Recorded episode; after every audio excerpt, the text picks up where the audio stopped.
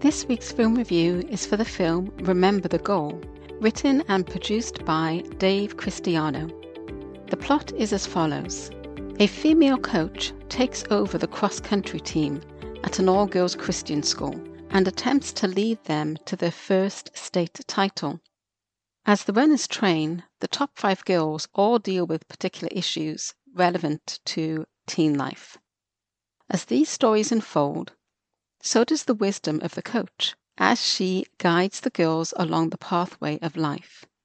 A follow up film, The Perfect Race, was released in 2019, and The Perfect Race is actually our next review. So, does the plot glorify God? Yes, it does, as it is based at a Christian school. Does the film content glorify God through His Word? Meaning, does the film use Bible verses and motivate people to uphold God's law. The film shows Matthew 9:24 during the opening credit. Matthew 9:24 says, "He said unto them, Give place, for the maid is not dead, but sleepeth." And they laughed him to scorn. In addition to this verse, the coach references Bible verses throughout the film. And uh, what about the Ten Commandments? How does the film connect to those? Well, the first commandment, which promotes God as the only God, the film referenced this in lots of different ways. For one, the coach referenced God throughout the film and used 1 Corinthians 10:31 as their team motto. 1 Corinthians 10:31 says, "Therefore, whether you eat or drink or whatever you do, do all to the glory of God."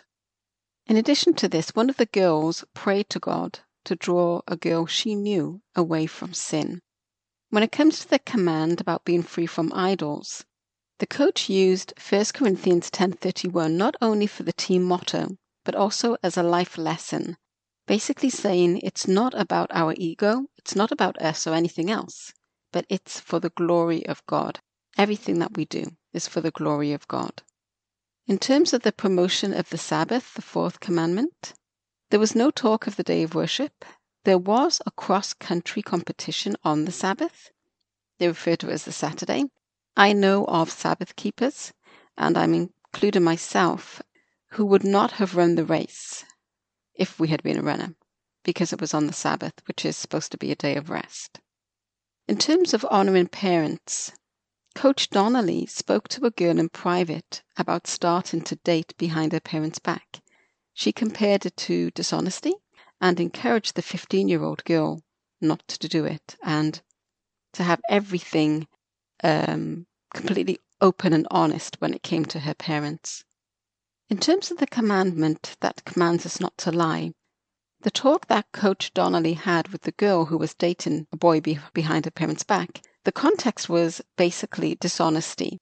Coach Donnelly raised concern and challenged the young girl to think about how comfortable she was with her parents knowing what she was doing with the young man in private.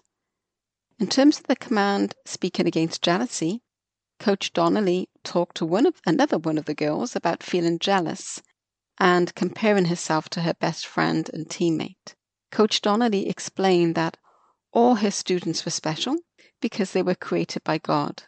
And she went on to tell this young student that she couldn't be replaced or bought because she was priceless, she was unique, and that is how God made her. What Christian standards does the film convey? When it comes to scripture alone, Coach Donnelly uses Matthew 9:24. That is about the girl that Jesus brought to life again.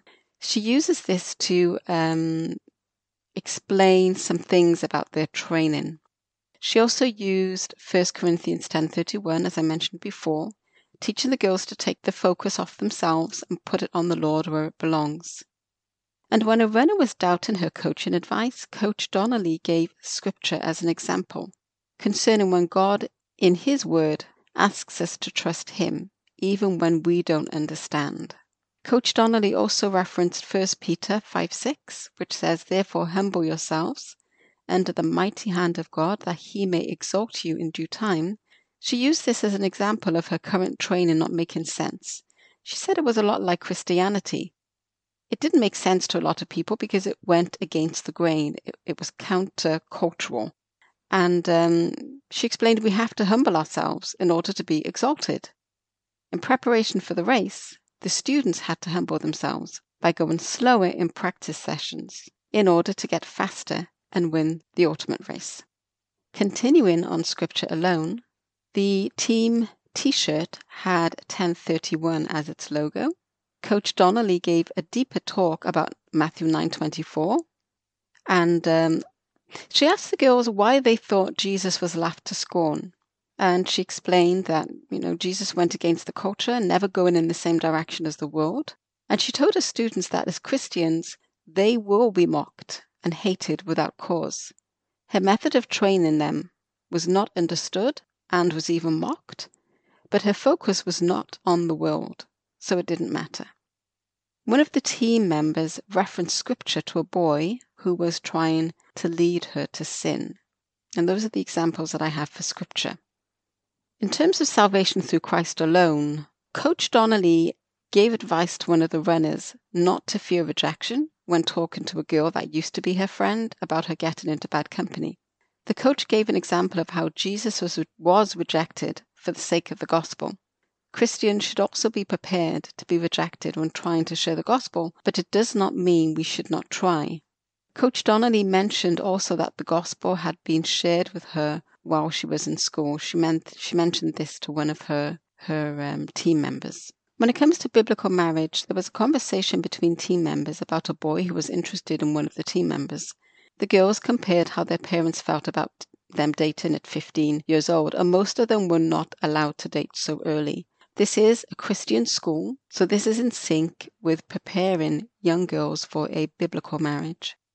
When it comes to the recognition of the value of life and blessing in children, Coach Donnelly was willing to gently tell parents to encourage their children or address issues relating to their children so that the runners could have better relationships with their parents. And I really like the way that she did this. Um, she didn't necessarily complain to the parents about what they were doing. She often put it as a metaphor or she told a story, and that got the message across without it being without it causing the parents to be defensive. When it comes to the recognition of the body as the temple of God, an ex friend of one of the team members had started to take drugs. The team member attempted to speak to her about it in the context that it was wrong and she should stop. But her friend initially rejected her, but then later this friend repented, giving the Lord the glory. So, on to our other questions. Does the film give glory and honor and thanks to God? Coach Donnelly gives honor and thanks and glory to God throughout the film. She uses scripture as a team motto, and I think that's very powerful because it's it's transferred to the private lives of the girls and puts it actually in the center of their lives. And the coach consistently gives examples from scripture to address life lessons to the team. Did the film encourage my faith? Yes, it does. The first time I saw the film, I memorized 1 Corinthians 10:31. And it was easy because I just thought 10:31. So then I knew if I got the 1031 correctly, then I could also think, okay, it's the first Corinthians that it's in. I knew the actual verse, but not the scriptural reference, which is very um, usual for me. I will often remember what the verse says, but not necessarily where you find it in the Bible.